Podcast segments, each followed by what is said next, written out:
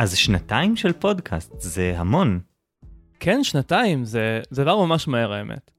כן, אני מרגיש שאסור להשוות ממש התיישב לי אל תוך השגרה, כמו שכמעט אף פעילות מהסוג הזה לא הצליחה להתיישב בעבר, זה פשוט חלק מהחיים שלי בקטע ממש אה, קבוע ו- ומשמעותי.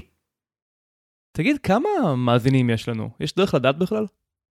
אי אפשר לדעת כמה מאזינים יש לנו, אנחנו יודעים כמה האזנות יש לנו. עד כה הפודקאסט זכה ל-150 אלף האזנות, שזה יוצא בערך 3,000 האזנות לפרק, כאשר תופעה מעניינת ששמתי לב אליה, זה שהבקלוג שלנו, הפרקים הישנים שלנו, זוכים להמון האזנות ביחס לפודקאסטים אחרים. בפודקאסטים בדרך כלל מדברים על זה שהפרקים הכי חזקים הם הפרקים החדשים, כלומר רוב ההאזנות שלך, חלק מאוד גדול מהן יגיע מפרקים חדשים שאתה מוציא, אבל אצלנו חלק עצום מההאזנות שלנו מגיע מאנשים שפשוט חורשים את ה-Backlog שלנו, שומעים פרקים ישנים, בטח חוזרים לפרק שרלוונטי להם בחיים באיזשהו אופן. זה חלק ממש גדול מההאזנות שלנו. מעניין מה זה אומר על בעצם מי המאזינים שלנו. כי אפשרות אחת שהייתי רוצה להאמין בה, כי היא נחמדה, היא שבעצם יש לנו הרבה יותר משלושת אלפים מאזינים, אבל כל מאזין מאזין רק לכמה פרקים, או המאזין הטיפוסי שלחו לו אולי איזשהו פרק, כי חשבו שזה יעזור לו בדילמה ספציפית בחיים שלו, ואז הוא האזין לפרק הזה ואולי עוד כמה, אבל הוא לא בהכרח מאזין קבוע. ואז זה בעצם אומר שאנחנו מצליחים לעזור ליותר אנשים, אבל uh, האמת היא שקשה לדעת. כן, אתם יכולים לספר לנו בעצמכם מה דפוסי ההאזנה שלכם, אתם מאזינים לכל פרק ברגע שהוא יוצא, אתם מאזינים לפרקים שנשמעים לכם רלוונטיים, אתם שולחים פרקים לחברים, ספרו לנו עוד ונוכל אה, אולי להתאים בעתיד את אה, איך שאנחנו ניגשים ליצירת פרקים כדי לחשוב על מאזיני הבקלוג הרבים שיש לנו. עכשיו שהגענו לשנתיים זה גרם לי לחשוב קצת על איזה פרקים שלנו אני מרוצה מהם במיוחד. Uh, לאחרונה היינו בכנס של פודקאסטים שכבר הזכרנו כמה פעמים, פודקאסטים לבמה, ולקראת הכנס בעצם חשבנו על מה עושה פרק של אסור להשוות לטוב, או מה עושה מודל לטוב. וחשבנו בעצם על ארבע קריטריונים שהופכים מודל למוצלח ממש בהקשר הספציפי של אסור להשוות. אז הארבע שחשבנו עליהם זה אחד שהדילמה היא נושא יומיומי שאנשים יכולים להזדהות איתו, משהו שרלוונטי למלא אנשים לחיים. שתיים, שהדבר שאנחנו משווים אליו, המשל, הוא מעניין בפני עצמו, שיש משהו, משהו שכיף לשמוע עליו והוא מעשיר בלי קשר לדילמה. שלוש, שהקשר בין הדילמה לבין המשל זה, זה קשר מפתיע ו, ומגניב כזה, השוואה מפתיעה. וארבע, שהשוואה עובדת. וכאן זה בעצם הקסם, זה שמוצאים איזושהי השוואה, שזה לא רק משהו שנראה דומה, או שיש uh, קשר כזה אסוציאטיבי, אלא שזה ממש מתנהג דומה. כלומר שהמודל באמת אפשר לחשוב איך הדבר במודל מתנהג, וזה עוזר להבין איך הדילמה המקורית מתנהגת. וזה דבר שאנחנו לא תמיד מגיעים אליו, וכשאנחנו מגיעים אליו אני תמיד uh, ממש מרוצה. זה ממש הזכיר לי את uh, לימודי הספרות שלי לפני איזה 13 שנה או משהו כזה, שלימדו אותנו על איך עובדות מטאפורות טובות, ויש את התיאוריה של בנימין הרשב, שהוא חוקר ספרות ומומחה לספרות השוואתית, והוא כתב בעצם תיאוריה על איך עובדות מטאפורות, אה, מאמר שנקרא תורת המטאפורה והעולם השירי, והוא דיבר על קונספט שנקרא מסגרת רפרור, שזה בעצם אומר שיש לך את המסגרת של נקרא לזה עולם הבעיה מבחינתנו, עולם השאלה של אנשים, ויש את המסגרת השנייה שאליה אתה מפנה. אז נניח אם אתה אומר שדן הוא שועל, אז יש לך את העולם של מי זה דן, יש לך את העולם של מה זה שועל, ואתה מנסה לייצר קשרים, כאשר מטאפורה טובה היא מטאפורה שהקשרים הם אה, מאוד מהירים אחד על השני. כלומר, אתה רואה את השועליות שבדן, ואתה יכול גם לראות את הדניות שבשועל, או משהו כזה.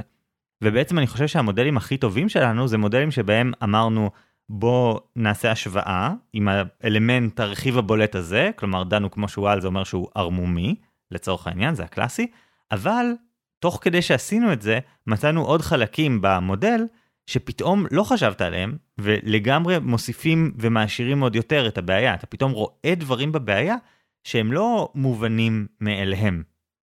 כן, ואם יורשה לי רגע להיות אה, ממש פילוסופי, אני חושב שזה בגלל שבאמת יש משהו עמוק ביקום. יש כאילו דפוסים כאלה שבאמת צפים בהקשרים מאוד שונים, אבל זה באמת מהותית אותו דבר. למשל, אה, אחד המודלים שלך, שאני מאוד מאוד אהבתי, אה, טינדר זה כמו חיים בחלל החיצון.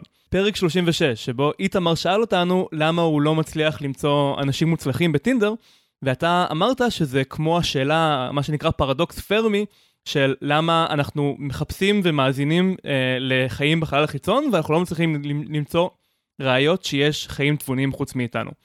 ובמבט ראשון זה באמת נשמע כמו השוואה שהיא ממש כזאת, היא רק uh, אסוציאטיבית, כאילו לחפש מישהו זה כמו לחפש מישהו, אבל בתכלס אני חושב שזה באמת ברמה הכי עמוקה אותו דבר. כלומר, אנחנו בעולם, אנחנו מאמינים ויש לנו את כל הסיבות להאמין שיש אי שם אנשים כמונו שהיינו רוצים להתחבר אליהם, אבל בינינו לבינם יש כל מיני אתגרים ומחסומים. אז uh, אני חושב שעלית כאן על, על משהו שהוא, שהוא אולי הרבה יותר נכון ממה שהרגשנו אז, משהו שהוא באמת uh, מהותי ו- ומשותף להרבה בעיות שונות בעולם. אני חושב שהכוח של המודל הזה גם מגיע מפשוט שיטת החשיבה הזאת של פרמי, כלומר נכון שבדרך כלל פרדוקס פרמי וכל זה מדברים עליו כדרך לחשוב על האם יש חיים בחלל החיצון, אבל זאת גם דרך להבין כל מיני דברים שקשורים להסתברויות וכזה להעריך גדלים וכל מיני דברים כאלה בעולם שלנו, וזה פתאום דבר שאתה רואה אותו שוב ושוב אם אתה באמת מאמץ את המודל ו- ומתחיל לחשוב על מה המשמעות של המודל הזה, לא רק בהקשר הספציפי הזה. אני מאוד מאוד התחברתי לפרק שאנחנו מספרים עליו המון, כל פעם נראה לי שאנחנו מדברים על הפודקאסט. זה פרק 39 שלנו, בלגן בבית זה כמו הבעבועות שחורות, שבו פנתה אלינו המאזינה אלה, שרצתה לדעת האם יש דרך לצאת מהמלכוד הזה, ששנייה אחרי שהיא מסדרת את הבית, יש שוב מלא מלא בלגן. והמודל שלך היה מיגור הבעבועות השחורות. סיפרת על איך שארגון הבריאות העולמי עשה מבצע מסודר כדי להכחיד לחלוטין את הבעבועות השחורות עם תוכנית מתקפה ממש מדויקת. עכשיו, יש פה דבר אחד שהוא בעצם השכבה היותר אה, מובנת, היותר ברורה, שזה בעצם אה, אתה יכול לאתר את הבלגן ולעשות איזשהו תהליך ממוקד של לחסל מוקדי בלגן וכאלה, זה כאילו החלק של המשל שהוא פשוט. אבל מה שגורם למשל הזה לדעתי להתעלות ולהפוך למשל ממש טוב, זה זה שבעצם התחלנו לדבר שם על איך שבלגן מתפשט. כלומר שאתה יכול לזהות מוקדי בלגן, אתה לא צריך לחשוב על כל הבית בתור מקום שממנו יכול להגיע בלגן, אלא אתה מזהה מוקדי בלגן ואתה ממש עושה מהלכים מדויקים עליהם. ובעצם זה מקום שבו המטאפורה מעשירה ממש ממש חזק את ההבנה שלנו של הבעיה. לא רק נתת הסבר על מה עושים, אלא על איך מתנהג בלגן, וזה משהו מופלא. כן, זה גם פרק שממש אהבתי, גם כי הסיפור הזה של הבעבועות שחורות הוא סופר מעניין וכמובן רלוונטי לזמננו. וגם בגלל מה שאתה אומר, שאולי זה לא תמיד נכון, אולי זה לא איזה תובנה הכי יסודית לגבי מה זה בלאגן, אבל אני חושב שזו זווית חדשה ומעניינת שמדי פעם עשויה לעזור, ובשביל זה אנחנו כאן, בשביל אה, להשאיר את ארגז הכלים שלנו. כן, ועכשיו שבעצם אה, עברה שנה נוספת, אנחנו נעשה את מה שאנחנו כנראה הולכים לעשות כל סיכום שנה שהולך להיות, וזה לדבר על מה קרה עם השואלים שלנו. פנינו לשואלים שלנו ושאלנו אותם מה הם עשו, כלומר מה קרה עם הבעיה שלהם מאז. כמובן שיש כאלה שענינו להם על השאלה ממש מזמן, כולל שואלת ששאלה ממש לפני כמעט בדיוק שנה, וכאלה שענינו להם יותר לאחרונה. אז uh, קיבלנו כמה תשובות, ואנחנו רוצים להקריא אותן כאן, או להשמיע, במקרה של משיב אחד ששלח לנו הקלטה, וקצת לראות מה קרה מאז. ואנחנו כמובן מזמינים כל מי ששואל בשנה הקרובה לתכנן מראש בלוז שאיפשהו לקראת uh, נובמבר של שנה הבאה, הוא צריך לעדכן אותנו על uh, מה קורה. אגב, אני לא חושב שמישהו אמר לנו שממש הרסנו לו את החיים, אבל אני נוטה לחשוב שזה בגלל uh, הטיית בחירה, שמי שממש שונא אותנו על מה שעשינו לו לחיים בגלל העצות שלנו, כנראה לא ענה לנו למיילים ששאלנו אותו מה קורה. אז uh, קחו בחשבון שיש כאן איזושהי הטיה שמי שבחר להשקיע ולענות לנו זה כנראה האנשים שיותר חושבים שהם הרוויחו ממה שאמרנו, וזה לאו דווקא אומר שאנחנו עוזרים לכולם, יכול להיות שגם יש אי שם קורבנות שלנו. אני חושב שזה קצת מגזים, כלומר קורבנות זו מילה נורא נורא חזקה, אני מנחש שיש אנשים שאנחנו פחות עוזרים להם, אני חושב שאנחנו די נמנעים בכוח מעצות שאנחנו מרגישים שיכול להיות להן איזשהו מחיר אמיתי, אבל אתה יודע, נראה. היו כמה פעמים שהגבנו לאנשים ששאלו אותנו ואמרנו שזה מעל היכולות שלנו ושיחפשו מישהו שיש לו מושג מהחיים שלו שיענה להם. כן, אבל הדברים האלה לא יגיעו לפודקאסט.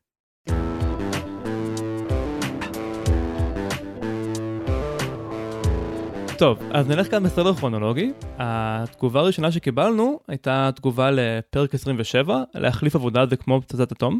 Uh, המאזינה ורה, uh, שם בדוי, שאלה אותנו uh, איך uh, לעזור את הכוח והאומץ uh, להחליף מקום עבודה, למרות שהיא בטוחה שזה הדבר הנכון לעשות, אבל זה פשוט uh, צעד מפחיד. העצה שלי לוורה הייתה להתמקד בחרדה שנוצרת לקראת ההחלטה הזאת, ואמרתי לוורה שמה שהיא צריכה לעשות זה להתקדם לאט לאט לאט, לא להגיע למצב שהיא עוברת את מפלס החרדה שימנע ממנה להתקדם, כמו נוירון, שלא יורה עד שהגירויים שלו עוברים סף הפעלה מסוים. אז מבחינתה זה הפוך, היא רוצה להימנע מהפעלת סף ההפעלה הזה של החרדה. להתקדם לאט, בזהירות, בצעדים קטנים, עד שהיא מצליחה לעשות את הדבר הגדול.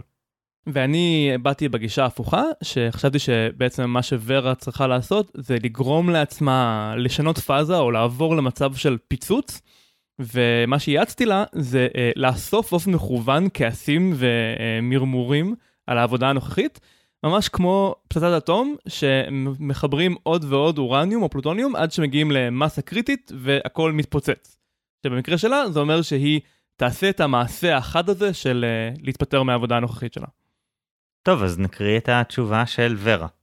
למעשה במציאות פעלתי בשתי הדרכים שהצעתם, אבל בסופו של דבר, בשורה התחתונה, המודל של אורן היה מה שהייתי צריכה. תקופה ארוכה בישלתי את החרדות שלי על ידי פעולות והחלטות הפיכות. הסתכלתי על עוד משרות, שדרגתי קורות חיים, נרשמתי לפורום של מתכנתות שאמורות לעזור אחת לשנייה, בניתי תוכנית עבודה עם קואוץ' שלא עמדתי בה בגלל חוסר מוטיבציה, הכנתי תשובות לראיונות עבודה, קבעתי פגישה עם מנטורית מקצועית ודחיתי את הפגישה שוב ושוב עד מועד לא ידוע. אפילו היה לי ראיון אחד.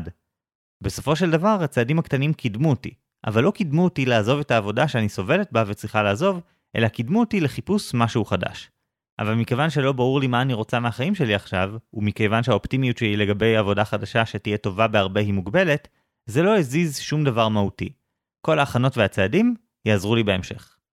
טוב, נשמע שוורה בדיוק מסכימה עם הביקורת שלי על המודל שלך מאז, שחייבים לעבור איזשהו סף. כלומר, זה לא משהו שאפשר לעשות בלי לשים לב. באיזשהו שלב חייבים לעשות את הקפיצה עצמה של להתפטר. זה משהו שאפשר ללכת יותר ויותר קרוב לקו, אבל במודל שלך יהיה מאוד קשה לעבור את הקו.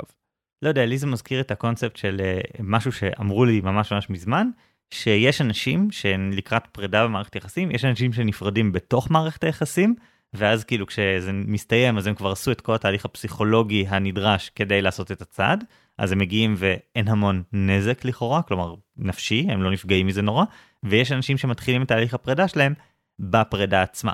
ואני חושב שזה עניין נורא אישי, וזה יהיה מאוד שונה בין אנשים. במקרה של ורה נשמע שבאמת הסיפור של להכין את העזיבה לא היה מספיק חזק. כן, והיא המשיכה וכתבה לנו. אגב, גם לגבי רעיונות העבודה, הבנתי שלא יהיה מוכנה אף פעם, ושצריך פשוט להתחיל ולצבור רעיונות, גרועים, סבירים וטובים. אבל מאותה סיבה שציינתי, נעצרתי ברעיון אחד. כשיש אלטרנטיבה שאתה מעוניין בה ומאמין בה, הרבה יותר קל לעשות את הצעד הזה. אבל לי לא הייתה. חבר המליץ לי על הספר Awaken the Giant Within של טוני רובינס. נראה לי שהוא מוטיביישנל ספיקר כזה, נכון? כן, הוא עושה סדנאות ענק שעוזרות לאנשים ממש אה, לשנות את החיים שלהם. כלומר, זו חוויה שאנשים מתארים כחוויה סופר חזקה, גם, חשוב להגיד, סופר יקרה. אז ורה כותבת, זה באמת עזר לי להשאיר את הנורא עד לסף קריטי. הייתי צריכה את זה בשביל לעשות צעד שישחרר אותי מהמקום הזה כשאין לי משהו אחר ביד. אז עכשיו נשארתי עם תהייה, מה לעזאזל אני רוצה לעשות עם החיים שלי? אבל אחרי שיסתיימו 30 ימי ההתראה, יהיה לי ראש נקי יותר לחשוב על זה. בלי תירוצים של אין לי זמן ופנאי רגשי. עכשיו אני מוקדשת לחלוטין לשאלה הזאת, ניקיתי את הרעש העיקרי. נשמע שזה בדיוק ההצלחה המדויקת של המודל שלך.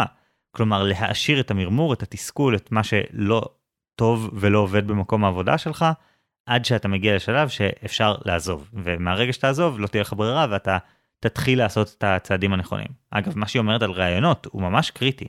הרבה פעמים יש לי חברים שמתמודדים עם השאלה הזאת ממש עכשיו, כן? ואני אומר להם, תתחילו להתראיין, הראיונות הראשונים שלכם לא יהיו טובים, אבל אתם לא תוכלו להתכונן לראיונות בוואקום, בבית, לבד, וכאילו להפך לספצים בראיונות. אתם צריכים ללכת ולהיכשל מלא.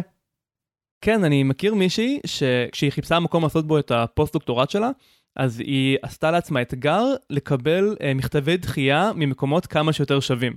זה היה מין כזה משהו לדרבן את עצמה לגשת בכלל למקומות האלה, אז היא אמרה, המטרה שלי זה לא להתקבל, אלא לקבל מכתב דחייה ממוסד מאוד יוקרתי. ובסוף היא מצאה את עצמה עם אה, מכתבי קבלה גם מפרינסטון וגם מסטנפורד, אז אה, לה לפחות זה עבד.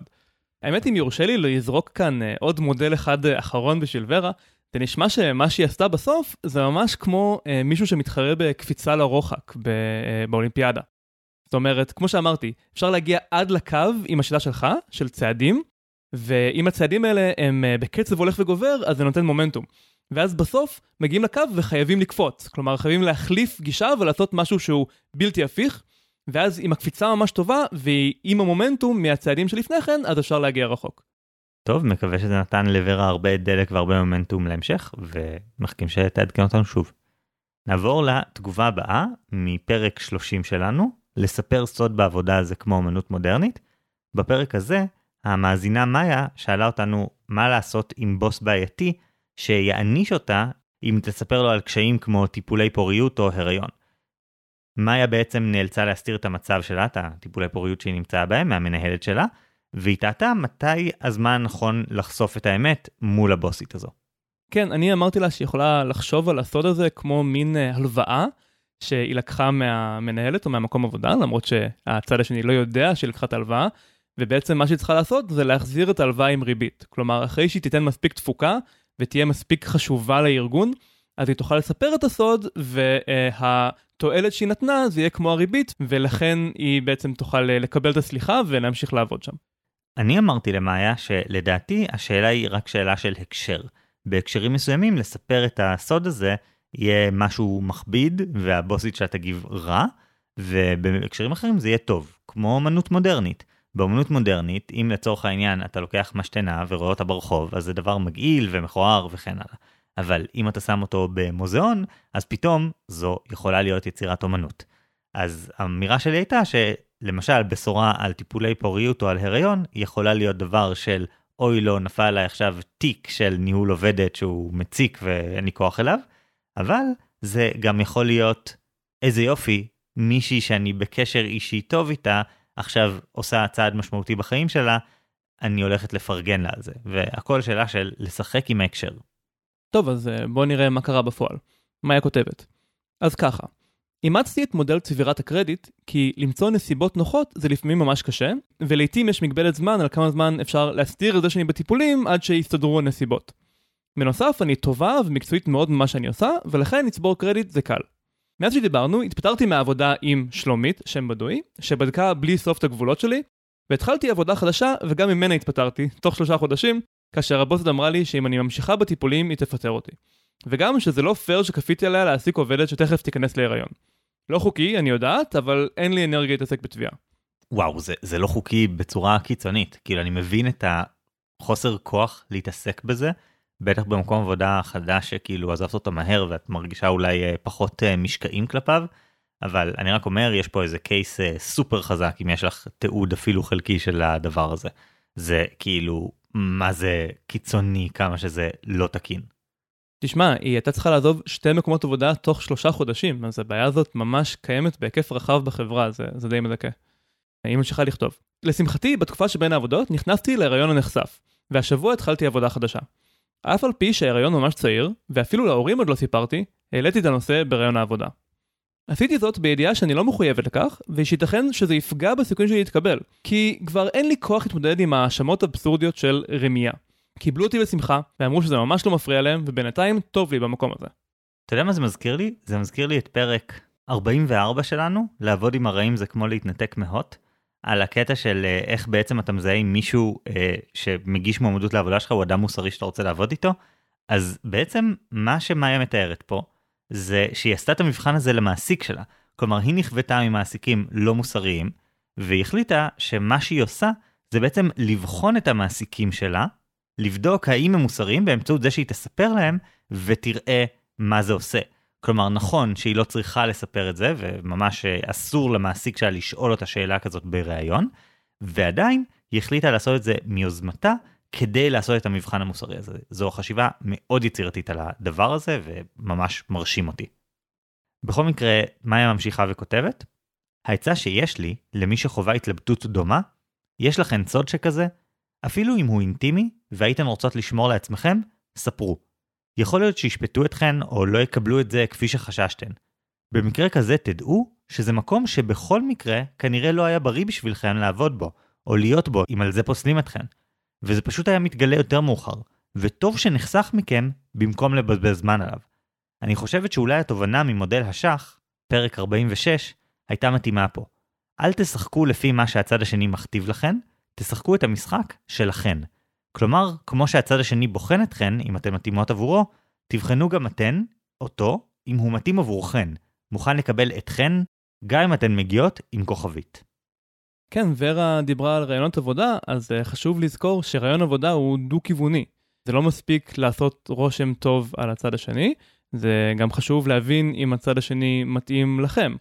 וחלק מזה זה בדיוק דברים כאלה, לתת את, את האתגרים, את uh, מה שאולי בעייתי אצלכם, או לא כולם יקבלו אותו, ולראות איך הם מגיבים. ואם יוצא שהמקום הזה לא רוצה אתכם, אז זה המקום שנכשל במבחן שלכם בעצם. ואין בזה שום דבר שאמור להיות אה, בושה או רע מבחינתכם, זה הצלחה שלכם בסינון. ועדיין מזכיר את הכוכבית החוקית שיש פה.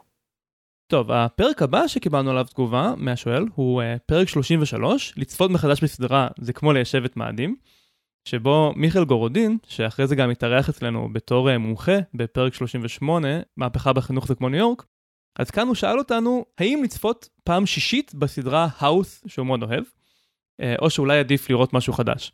ואני השוויתי את זה לחקר התלמוד, שבעצם אנחנו יכולים להגות שוב ושוב ושוב באותה יצירה, וכל פעם לבוא מזווית אחרת ולגלות משהו חדש, ולכן כן שווה לצפות פעם שישית בהאוס, אבל רק אם אתה מתכוונן באיזושהי צורה חדשה, ומנסה לראות שם משהו שלא ראית קודם. אני לעומת זאת עשיתי איזשהו קטע של לעשות אה, שני מודלים, מודל בתוך מודל. סיפרתי קודם כל על הקונספט של אה, כיבוש המאדים ואיך אפשר להגיע למשהו רחוק כמו מאדים. ודיברתי על זה שכדי להגיע למאדים צריכים כל מיני בסיסי אספקה, צריכים יכולת להגיע לשם. והמשלתי את זה בתורו להתפתחות פסיכולוגית של ילדים. כי ילדים, כדי לעשות דברים חדשים, הם צריכים בסיס בטוח. כלומר, הם צריכים לדעת שיש להם הורה ששומר עליהם ומגן עליהם והם יכולים לחזור אליו. ומבחינתי אני אמרתי שלצפות מחדש בסדרה אהובה זה כמו בסיס בטוח, זה כמו לחזור אחורה ולמשהו שאתה יודע שהוא בטוח וטוב לך, אבל זה דבר שהוא טוב לך רק אם זה דוחף אותך לצאת למשהו חדש, רק אם זה נותן לך את האנרגיה לעשות דברים חדשים. זה לא טוב אם זאת כזאת התבוססות בתוך איזה משהו קיים שרק יתקע אותך באיזה לולאה אה, ישנה. טוב, אז אה, בוא נשמע מה מיכאל החליט לעשות. שלום אורן, שלום חגי, מזל טוב על עוד שנה של פודקאסט מעולה. אני בזמנו התלבטתי מאוד האם לחזור ולצפות בפעם החמישית או השישית, מי סופר, בהאוס, בסדרת הטלוויזיה. האמת שהמודל של אורן קצת אה, בא לי לא בדיוק נכון, הוא הכניס אותי יותר לסטרס. התחלתי לחשוב האם אה, אני לומד מזה משהו עכשיו, האם זה הרגע הנכון, מה אני מפיק מזה. לעומת זאת, המודל של חגי התיישב ממש בול. הוא הזכיר לי שזה בסיס בטוח לחזור אליו, שזה כמו בית, ולבית תמיד אפשר לחזור, גם אם לא בטוחים. ואפשר להישאר קצת, ואפשר להישאר הרבה, אה, וזה גם מה שעשיתי בסוף. חזרתי אה, לראות את הסדרה מהעונה השביעית, לא מהעונה הראשונה. למה? כי זה מה שהרגיש לי נכון, וצפיתי בה קצת, ולא ראיתי את העונה עד הסוף. ובאיזשהו מקום, אולי המודל של אורן עזר לי להבין מתי אני צריך לצאת. זאת אומרת, כשהרגשתי מספיק אה, בטוח, כשהרגשתי ש... למדתי מספיק, שהרגשתי שכבר הצפייה המחודשת לא מחדשת שום דבר. זאת הייתה הנקודה שבה יצאתי הלאה אל הכפור ואל השלג. אהבתי את זה שבעצם המודל שלך הפך להיות תנאי עצירה באיזשהו מקום של הדבר הזה. כלומר, מתי אני מרגיש שמיציתי את הסדרה הזאת. בעצם מיכאל יצר פה שילוב של המודלים שלנו שאומר, תחזור לסדרה הישנה, כשאתה מרגיש צורך בבסיס הבטוח הזה, בדבר הזה, אבל תעצור כשאתה מרגיש שקיבלת ממנה את מה שהיית צריך. כלומר, כשנתקלת בדבר הקצת יותר חדש, בפרספקטיבה שזה נתן לך על מה שעובר עליך בחיים כרגע, ואז אתה יכול אה, לעצור. אז ממש אה, שילוב אלגנטי. אולי מה שאני פספסתי במודל שלי, זה שאם זו באמת יצירה שהיא משמעותית, שהיא בשבילך היא אה, חשובה וקרובה ללבך, אז תמיד כשתחזור אליה תראה משהו חדש, אם עברו יותר משבועיים לצורך העניין. זה לא עניין של להתכוונן בהכרח בכוונה או לחפש בכוח משהו חדש, זה עניין שהיצירה הזאת, מעצם זה שהיא אחת היצירות האהובות עליך, היא תראה חדש ושונה כל פעם. אז אולי גרמתי לזה להישמע כמו עבודה קשה, כשזה לאו דווקא צריך להיות. אני חושב שהרבה פעמים יש אה, איזשהו קטע במודעים שלנו שאחד מהאנשים אומר אה, טוב תהפוך את זה לפרויקט עצום ואחד אומר אה, פשוט תעשה משהו פנימי זה בדרך כלל אתה אומר תעשה פרויקט עצום אני אומר תשנה את הפרספקטיבה האישית הפנימית שלך ולפעמים אחד מהדברים יותר מתאים מאחרים. טוב אז נדלג קדימה עשרה פרקים כי התגובה הבאה שקיבלנו הייתה של אה, ליעד ששאל אותנו בפרק 43 על אה, משימות לא רצויות בעבודה שלו. לפרק קוראים משימות לא רצויות זה כמו מיטוכונדריה. כן, בפרק ליעד מספר על זה שהוא הקים צוות חדש בארגון שלו, אבל המנהלים דרשו ממנו לבצע משימות לא רלוונטיות, משימות שהן לא בתחום אחריות הרשמי שלו וכן הלאה. אני סיפרתי שהרגעים הראשונים האלה של הקמת צוות חדש הם קריטיים, והפניתי למודל שנקרא Path Dependency, תלות במסלול, שזה עיקרון שאומר שדברים שקורים בהתחלה משפיעים בצורה דרמטית על המשך הדרך. למשל, בתחילת הדרך עם מכונות הכתיבה, התקבע סידור מקלדת שנקרא QWERTY, זה הסידור שיש לכם על המקלדת של האותיות כרגע ממש, והוא פשוט, מישהו המציא אותו מסיבות לא 100% ברורות, וזה איתנו עד היום. ובאותה מידה אמרתי לליעד שכל החלטה שהוא יקבל תעצב את מערכת היחסים לכל שאר הדרך. אם הוא יגיד כן, יתרגלו שהוא אומר כן. אם הוא יגיד לא, יתרגלו שהוא עומד על שלו. נכון, ואני במיטב מסורת אה, ניסיתי להגיד לליעד שהוא שואל את השאלה לא נכונה, ושעצם זה שמבקשים ממנו לעשות משהו שהוא לאו דווקא רוצה, זו הזדמנות ולא בעיה.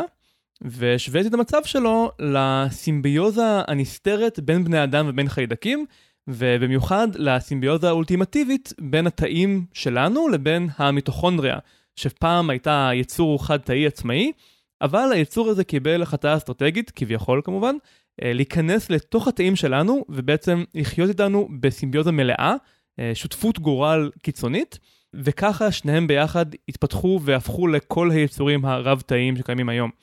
בעצם אמרתי לליעד שהוא צריך לחשוב קצת יותר בגדול, לא על מה ספציפית עכשיו הוא רוצה לעשות בצוות, אלא על איך הוא יכול להצליח בצורה שתגדיל את ההשפעה ואת ההצלחה גם שלו וגם של הארגון בכלל. אז הנה מה שאליעד ענה לנו. אז ככה, בהאזנה ראשונה, הרבה יותר התחברתי למודל של חגי ועיצוב המקלדות, בעיקר כי אני מתנגד לגישה מערכתית.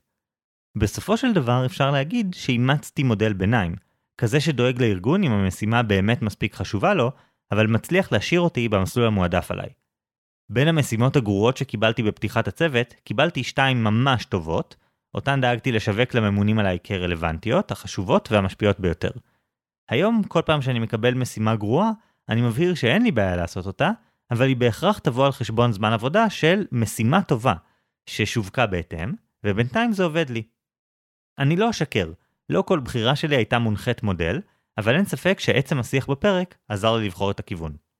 העצה שיש לי לאנשים עם התלבטות דומה, תלמדו את השטח, תדברו עם הממונים מעליכם ועם האנשים שיצא להם לעבוד כבר יחד איתם או תחתיהם, זה יעזור לכם לגלות את כל עיצובי המקלדת שכבר קרו לפניכם, וככה תגיעו לעיצוב טוב יותר. אני רואה שפספסנו כאן אה, נדבך קריטי בהתלבטות של ליעד, וזו העובדה שליעד מבין את החומר, הוא המומחה, והאנשים שמנסים לכפות עליו משימה כזו או אחרת לא מבינים את החומר. אז יש לו, אפשר לקרוא לזה יתרון ספינולוגי מובהק. אם הוא אומר לממונים עליו שמשימה מסוימת היא חשובה, רלוונטית, לא חשובה, לא רלוונטית, אין להם כל כך כלים לערער על זה, וזה הכוח האמיתי שלו. כן, ושוב, אם אני חוזר למודל שלי, אני מרגיש שזה גם מעגן אותו בתוך הארגון, בתור בן אדם שא' יותר מבין, ב' בן אדם שצריך להקשיב לו כשהוא אומר שמשהו לא חשוב, וג' בן אדם שהוא גם מערכתי עדיין, הוא אומר, ברור, אני מוכן לעשות את זה, אבל יודע לתעדף יותר טוב, כמו שאמרת, יותר טוב מהבוס שלו, כי הוא מבין, כי יש לו ידע מקצועי רלוונטי. יש כאן עדיין ספקטרום, וזה uh, סביב השאלה עד כמה הוא משקר כשהוא אומר שמשימה מסוימת היא חשובה יותר מאחרת. הוא יכול לעשות את זה עם uh, כובע לבן, מה שנקרא, ובאמת להתמקד במשימות חשובות, אבל מבין החשובות לבחור את זו שהוא רוצה לעבוד עליה, או שהוא יכול להיות עם כובע אפור או שחור, ולהתעלם לחלוטין מהאינטרס של הארגון, ורק להמציא את מה שצריך להגיד כדי לקבל את המשימות שבא לו. לפי איך שליעד כותב, וגם ההיכרות שלי איתו, נראה לי שהוא באזור ה-white hat, באזור האנשים שאומרים את האמת, אבל דבר שאני יודע מלעבוד, אתה יודע, עם לקוחות כ- כעצמאי, כ- כספק שירות, זה הרבה פעמים הלקוח שלך לא יודע מה הוא באמת מבקש, הוא לא מבין בתחום, והרבה פעמים אתה צריך להגיד לו, לא, לא, לא, מה שאתה באמת צריך זה משהו לגמרי אחר, שזה קצת כמו שאתה אוהב לעשות לאנשים שאלות. זה יהיה הרבה פעמים נכון כאשר אתה מגיע עם איזושהי מומחיות תוכן מסוימת. אז אני חושב שזה אומנם כוח שאפשר לנצל אותו לרעה, אבל מיליארד כאמור אני מקבל את הרושם שהוא ניצל אותו לטובה. נמשיך לפרק שהוא הכי טרי שעדיין יש בכלל מה לשאול, כלומר לא הפרק האחרון שהרגע יצא וכנראה שאין עדיין uh, מספיק פער כדי לשאול מה קרה איתו. פרק 46, להתלונן לעירייה זה כמו שחמט. וזה סיפור שאנחנו עוקבים אחריו uh, באדיקות כבר uh, מלפני הפרק ובטח שאחרי הפרק. הסיפור של העמוד של נועם. נועם שם לב שברחוב שלו בתל אביב יש עמוד נמוך שאמור לחסום תנועה, וכל פעם איזשהו ונדל מוציא אותו מהמקום ומשאיר מאחוריו אה, בור מסוכן. והוא שאל אותנו איך הוא יכול לנצח את הדו-קרב מול העירייה ולכפות עליהם לטפל בבעיה כמו שצריך ולא סתם להחזיר את העמוד במקום בצורה שתאפשר לוונדל לעשות אותו דבר למחרת. כאן אני אמרתי לנועם שהוא שואל את השאלה הלא נכונה, שהוא לא צריך עכשיו להתעסק באסטרטגיה ובאיך אני מנצח את העירייה, אלא לדבר על מה קורה לו עמוק בפנים. כי אמרתי שנועם הוא כמו סיזיפוס, הוא צריך לגלגל סלע במעלה הר, הסלע הזה תמיד מתגלגל חזרה למטה, והפעולה הזו היא חסרת משמעות. אבל נועם הוא זה שייצור לעצמו את המשמעות. הוא זה שיסתכל על המאבק, על הפעולה עצמה, כמשהו ששווה לעשותו גם אם התוצאה שלו היא לא תוצאה אה, מוחלטת. גם אם כל הזמן צריך לעשות את זה. נועם עוסק בתיקון עולם, בקטנה, והוא צריך uh, למצוא בזה את המשמעות בעצמו, כי המשמעות לא תגיע מבחוץ. כן, ואני כאן באתי בגישה הכי פרקטית, והסתכלתי על uh, שחמט, ואמרתי לנועם שהוא כמו הצד השחור בשחמט, ובעצם הוא צריך למצוא דרך לגנוב חזרה את היוזמה, או להשיג איזשהו יתרון uh, בקצב המשחק, או בעמדה, או בכלים. למשל, לפנות לתקשורת, או למצוא מישהו במועצת העיר שיעזור לו, או אולי לעקור את העמוד בעצמו כדי אה, לפגוע בטמפו של עירייה, כלומר הם יצטרכו לשלוח עובד פעם ביום ולא פעם בשבוע, ובסוף הם יישברו וימצאו פתרון אמיתי. טוב, אז בוא נראה מה נועם אמר. תודה חגי ואורן על המודלים. למדתי מהמודלים והגעתי לכמה מסקנות לגבי המשך ההתנהלות בבעיה. אבל יותר מזה, הבנתי שסוגיית העמוד היא חלק ממשהו גדול יותר. העמוד הזה לא ממש יוצא בקלות. בתמונה ששלחתי העמוד נראה עקום, אחרי הטיפול של הוונדל, כי כל יום הוא מצליח לעקם אותו קצת, עד שהוא יוצא לחלוטין. אבל במצב התקין הוא ישר ונטוע. אחרי העקירה, נציג העירייה מגיע, והוא צריך לחפור במקום, להכניס את העמוד, לכסות בחול, ולדחוס, ואז לסדר מעליו את אבני המדרכה. זה מלא עבודה לכל האנשים שהם לא אני. אני מדמיין שבעירייה, בסופו של דבר יש איזה מישהו שמתקן. נקרא לו איציק. ואז יש את הבוס של איציק, שהוא כנראה מנהל מקומי, והוא מקבל את הקריאה ושולח את איציק לתקן. לא נראה לי שיש לו מאות איציקים, מקסימום עשרה, והם חולשים על אזור של כמה שכונות. מולם אני בעצם משחק שח. ניצחון שלי יהיה אם הוונדל יוותר, או שאיציק או המנהל שלו ייקחו יוזמה ויעשו את הדברים אחרת. הבעיה של עירייה זה חוסר הפידבק שהארגון הזה מקבל. מתכנת צד לקוח, שעושה עבודה בפעם הראשונה, מגלה מהר מאוד שיש המון פרטים שהוא לא שם לב אליהם, או לא עשה מספיק טוב, בגלל שה-QA מחזירים לו את העבודה. QA, אה, Quality Assurance, זה אבטחת איכות, זה אנשים שעובדים באזור הזה של הנדסת תוכנה, ובעצם לוקחים את מה שהמתכנת עושה, ובודקים אותו מכל מיני כיוונים ומוודאים שהוא עומד בדרישות. כן, אז נועם ממשיך. הם מחזירים לו את העבודה שוב ושוב, עד שהעבודה עשויה ברמה הרצויה. בפעם הבאה שהמפתח יקבל עבודה, הוא יקפיד מראש הרבה יותר על הפרטים, כי הוא יודע שעבודה איכותית עכשיו תחסוך לו בזבוז זמן אחר כך. איפשהו בתלונות החוזרות שלי לעירייה, קיוויתי שההיגיון הזה יעבוד על איציק או על הבוס שלו, אבל בזכות מודל השח הבנתי שאני באמת בעמדת חיסרון. כדי שזה יקרה, אני צריך שכל השכונה תדווח כל הזמן על כל מפגע קטן כגדול, כדי שמלכתחילה העירייה תשמור על סטנדרט עבודה גבוה, ובשביל זה אני צריך להרים קמפיין כלשהו. אז uh, עד כאן זה נשמע כאילו הוא 100% מסכים איתי ובכלל לא יסתכל על המודל שלך חגי, אבל כאן בסוף דווקא יש טוויסט, הוא כותב, זה נשמע כמו overkill בשביל לתקן בור במדרכה, אבל זה מוביל אותי למטרת העל, שהיא לתקן את העירייה. כי האמת היא שאני בעצם יותר אבסורדיסט משחמטאי. אני באמת נהנה לדווח מפגעים, מתוך ידיעה שאחרי שהמפגע הזה יתוקן, יגיע מפגע אחר, שגם עליו אני אדווח. וכל המפגעים האלו מתוקנים די בקלות. אבל לתקן את העירייה זה כבר יעד שאני לא אראה בחיי, ויספק לי אין סוף הזדמנויות לרדת מההר ולהעמיס את האבן. אולי, אם אצליח לגרום לכולם לדווח כל הזמן, אצליח לתקן את העירייה. ואז לא תהיה לי ברירה אלא לתקן את מי אביבים או את עיריית רמת גן. כן, נועם הוא אבסורדיסט, אין ספק. לי זה נשמע שלנועם יש מלא תקווה ואופטימיות, שזה אולי כן דומה לסיזיפוס של קאמי, ואולי זה דווקא משהו יותר מסורתי וקלאסי, של ממש אמונה שהאינדיבידואל יכול לתקן את העולם. ההבדל הוא כנראה בתוך הראש של נועם. כן, ואני חושב שהרבה מהדברים האלה, הרבה מהבעיות שאנחנו מתמודדים איתם, אפשר להשפיע עליהן ולשנות אותן באמצעות שינוי של ההסתכלות שלנו, שזה באופן מהותי, מה שאנחנו עושים פה בפודקאסט, לתת לאנשים הסתכלות חדשה, שפתאום גורמת להם למצוא משמעות אחרת באותה בעיה שהם התמודדו איתה קודם, ולפעמים גם פתרונות. מה שכן, אני חושב שגם אם אתה רואה את עצמך כסיזיפוס של עיריית תל אביב, או של מי אביבים, או של עיריית רמת גן, עדיין יותר כיף לחזור כל פעם במורד ההר ולהעמיס לך את האבן, אם אתה מרגיש שאתה מתקן יותר מרק בור אחד. אם אתה חושב שיש לך השפעה גדולה יותר על העולם, גם אם ההשפעה הגדולה הזאת בסוף היא גם טיפה בים והיא גם זמנית אה, וכולי, כל הנקודות האבסורדיות. טוב, אז אלה התגובות שקיבלנו מהשואלים של השנה האחרונה. ואולי לפני שנסיים כדאי שנסכם את השנה הזאת ונגיד מה השתנה אצלנו, איך אנחנו ניגשים לדברים קצת אחרת מאיך שהתחלנו לפני שנתיים, אולי אפילו מאז אה, לפני שנה. ואורן, תתחיל אתה. אז אני שמתי לב שאם בהתחלה ניסינו להתמודד עם שאלות סופר רחבות כמו מה אני צריך לעשות בחיים, אז בשנה השנייה שלנו אנחנו ניסינו להיות יותר ספציפיים, אה, או שאנחנו השתננו או שאולי השואלים השתנו, ולענות על שאלות uh, כמו באמת uh, איך לתקן עמוד אחד ברחוב אחד, או האם לראות שוב את האוס.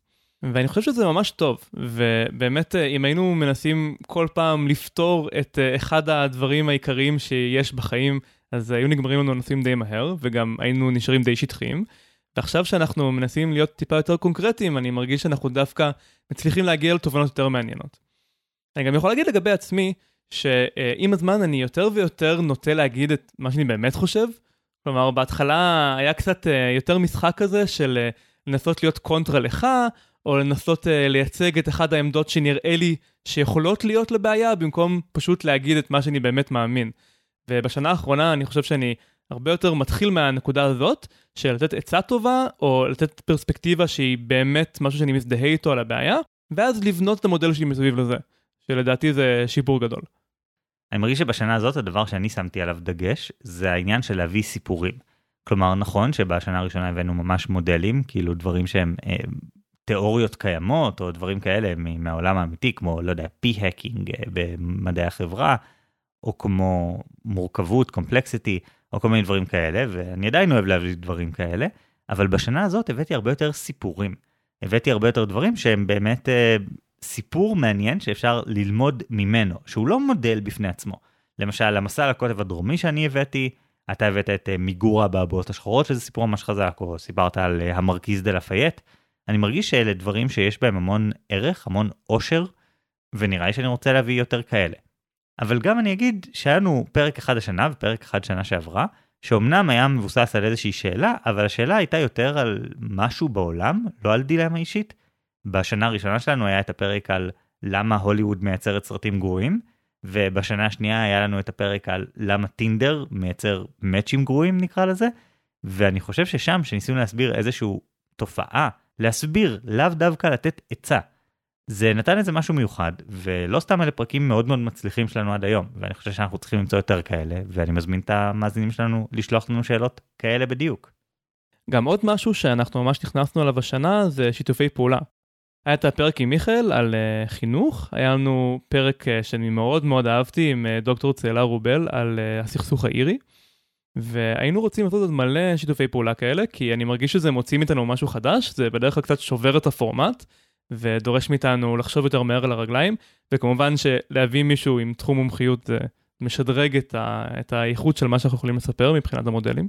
אז uh, מאזינים, אם יש לכם מישהו שנראה לכם שהוא ישמח להתארח, אנחנו מאוד מאוד רוצים לשמוע על זה. או אתם בעצמכם כמובן, אם יש לכם תחום מומחיות רלוונטי שאנחנו יכולים להסתמך עליו. ורוב תחומי המומחיות הם רלוונטיים כנראה באופן כזה או אחר, אנחנו, אנחנו כבר נמצא את הזווית. כן, אז נראה לי שעד כאן עם סיכום השנתיים שלנו. עוד שבועיים נחזור ללוח השידורים הרגיל עם שאלות חדשות. כמובן שאנחנו מזכירים לכם, כרגיל, לעשות לייק לעמוד הפייסבוק שלנו, להצטרף לקבוצת הדיונים שלנו, חובה להשוות, וכמובן להמליץ על הפודקאסט לחברים וקרובי משפחה שיכולים להתעניין והמודלים האלה יכולים להיות רלוונטיים עבורם. והכי חשוב, אה, לשלוח לנו שאלות שהייתם רוצים שנבנה מסביבם פרק, כי זה מה שמניע את כל המכונה הזאת. אז אה, ממש תודה רבה לכם על ההאזנה, זה ממש אה, כל הזמן מרגישים שיש לנו פידבק ותגובות וממש שיח עם המאזינים, אז זה ממש ממש כיף, ותמשיכו ככה, זה נותן לנו המון רצון להמשיך, ומקווים שנצליח להביא לכם עוד הרבה מודלים חדשים ומעניינים. כן, בשביל זה אנחנו כאן. ועד אז, אני אורן ברנשטיין. אני חגי אלקיים שלם. ונתראה בפעם הבאה עם השוואות חדשות. ביי!